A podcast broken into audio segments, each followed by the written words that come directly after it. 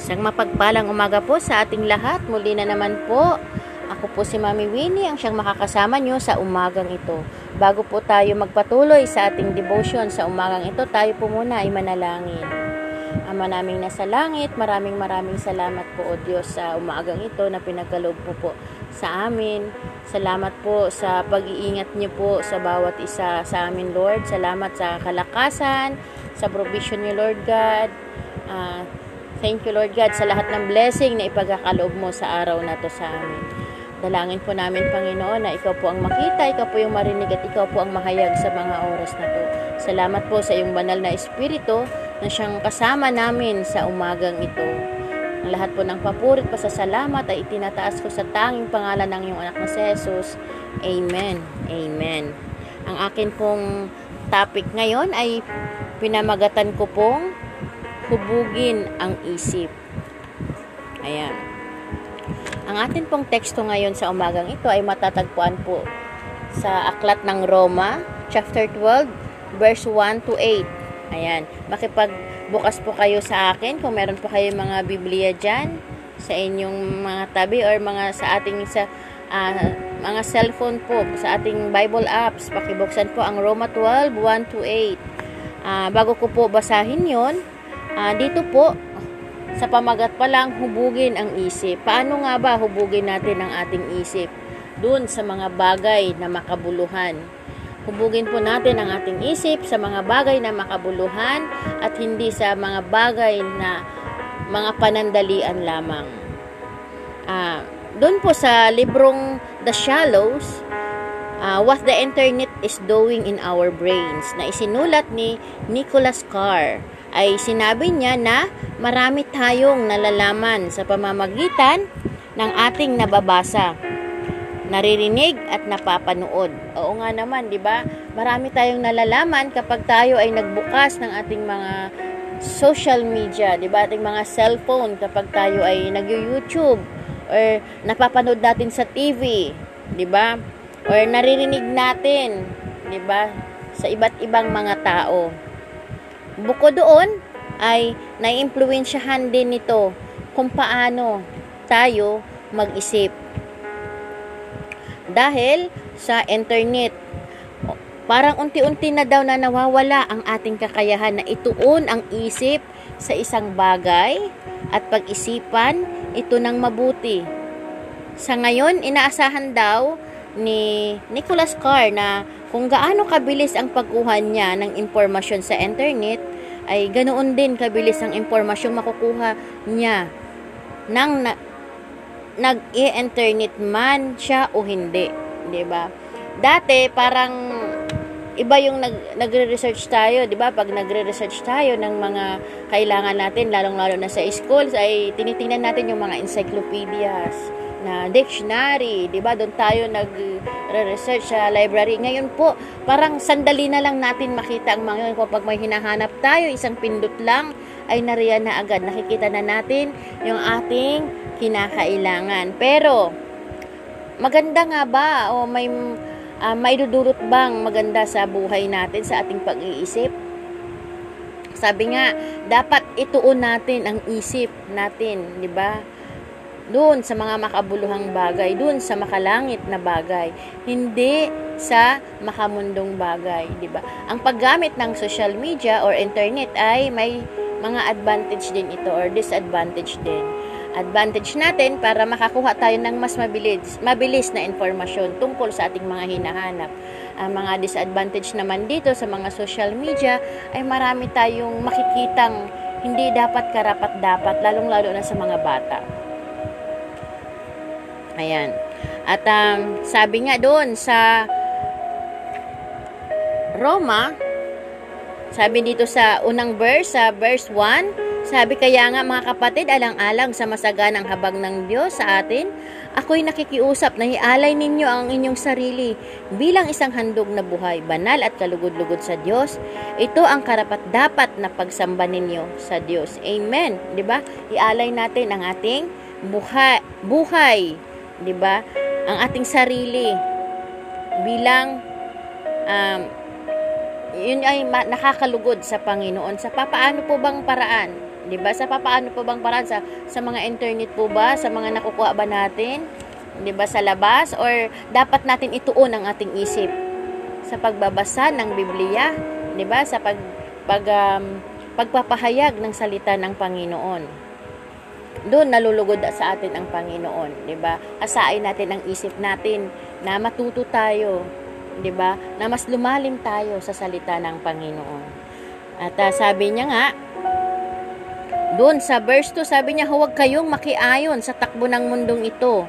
Mag-iba kayo sa pamamagitan ng pagbabago ng inyong pag-iisip upang maunawaan ninyo ang kalooban ng Diyos kung ano ang mabuti, kalugod-lugod at ganap na kalooban niya. Amen, 'di ba? Huwag tayong makiayon sa takbo ng mundo, sa takbo ng makamundong galaw, 'di ba? Gawain. Ang dami-dami pong nakaka nakaka um, ano ba, nakaka gulo sa isip natin, 'di ba? Lalong-lalo na kapag uh, ang isip natin ay kapag nagsi-cellphone tayo, nagbubukas tayo ng TikTok, hindi natin namamalayan na nauubos ang oras mo doon sa makamundong gawain, 'di ba?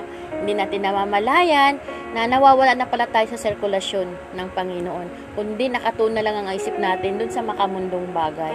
Unti-unting nawawala na tayo sa tamang daan. Kung bagkus nalilihis na pala tayo.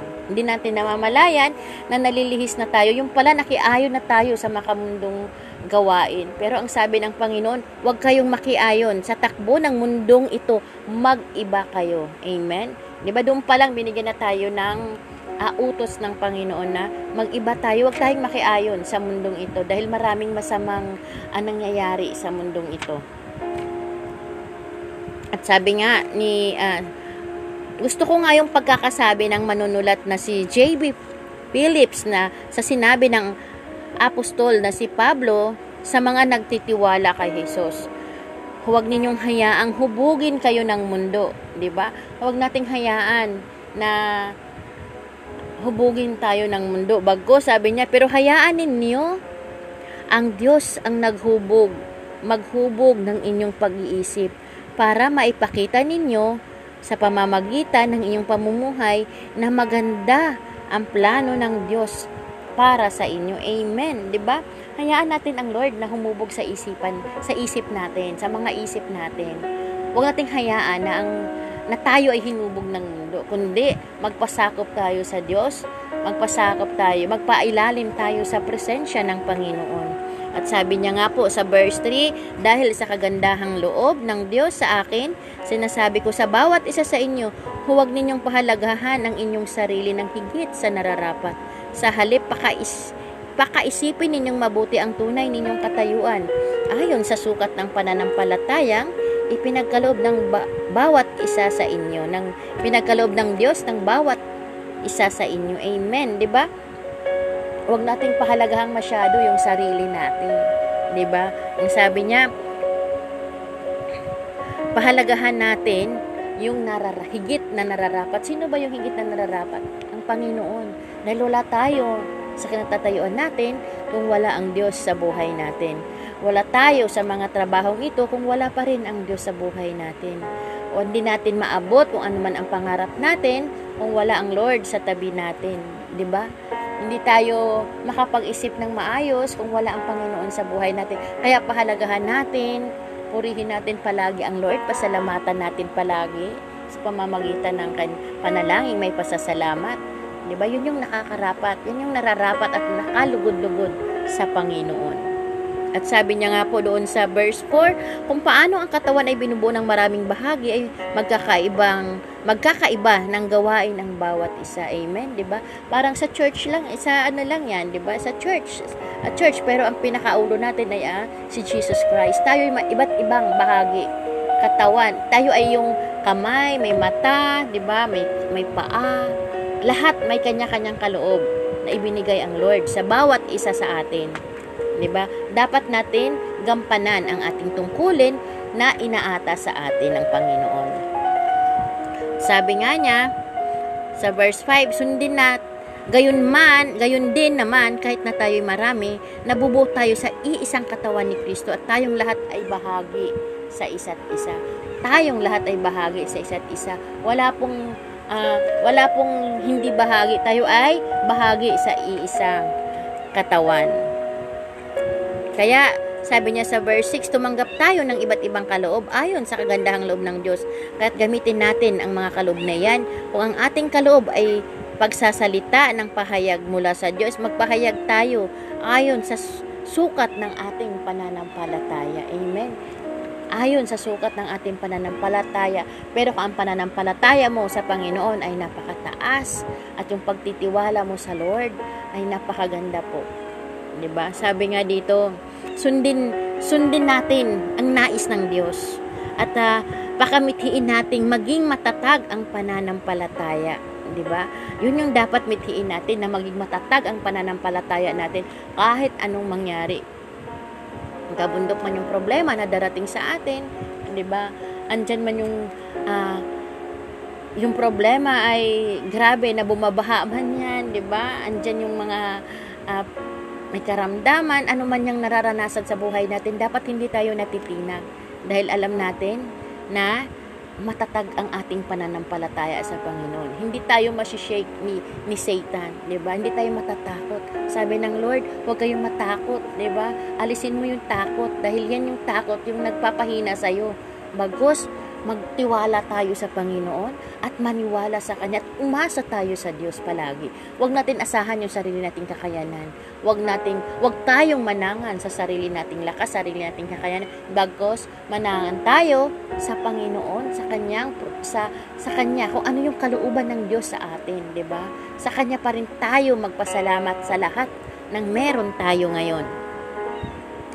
Ah, Sabi nga, angkop ang talatang iyon sa atin dahil naapektuhan ng mundo ang pag-iisip natin, 'di ba? Na totoo naman, 'di ba?